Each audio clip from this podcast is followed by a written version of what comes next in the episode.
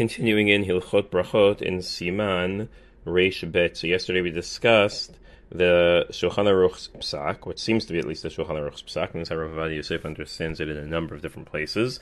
That once you have a fruit or a vegetable, it retains the bracha of that fruit or vegetable, regardless of what you do to that fruit or vegetable, so long as it's still solid and not a liquid. Once it becomes a liquid, it becomes a drink. But so long as it's solid, it doesn't matter what shape it has. It is now going to be retaining the bracha that it had originally. So ochel mishmish merusak anikra leder, meaning it's like crushed apricot. It's like fruit leather. Kevan shnishtan shmo, v'gam nishtane tamo, v'gam nasali de bishul, v'gam yesh bot harovet shel dvarim acherim, l'chein nahagu levarech alav shahakol.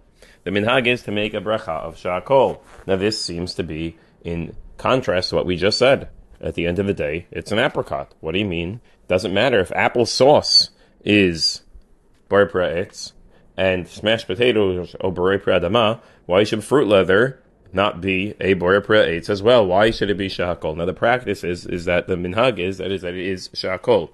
Now, why should that be so? It could be so for a number of reasons. It could be because the minhag is not like Rav Yosef is writing in the Shulchan Aruch. The minhag is that whenever the shape changes, so then the bracha changes. But he wants to defend the Shulchan Aruch and say, no, this was always a psak. So he's saying, well, here it's called something else. It's no longer called uh, crushed apricot. It's called fruit leather, and it tastes completely different.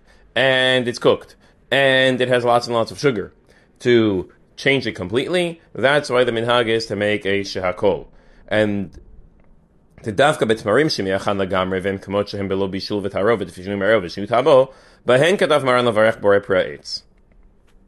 He says, but, so what the Shulchan Aruch's example was crushed dates. He's like, yeah, well, those weren't cooked, and they weren't changed so much, and there it's borei pri ha'etz. To be miltayu kaimi kedimi kara, because they're still similar. If a beleder, if shalomar alav miltayu kaimi. You would say by fruit leather, you can't say that it's just the same that it was before.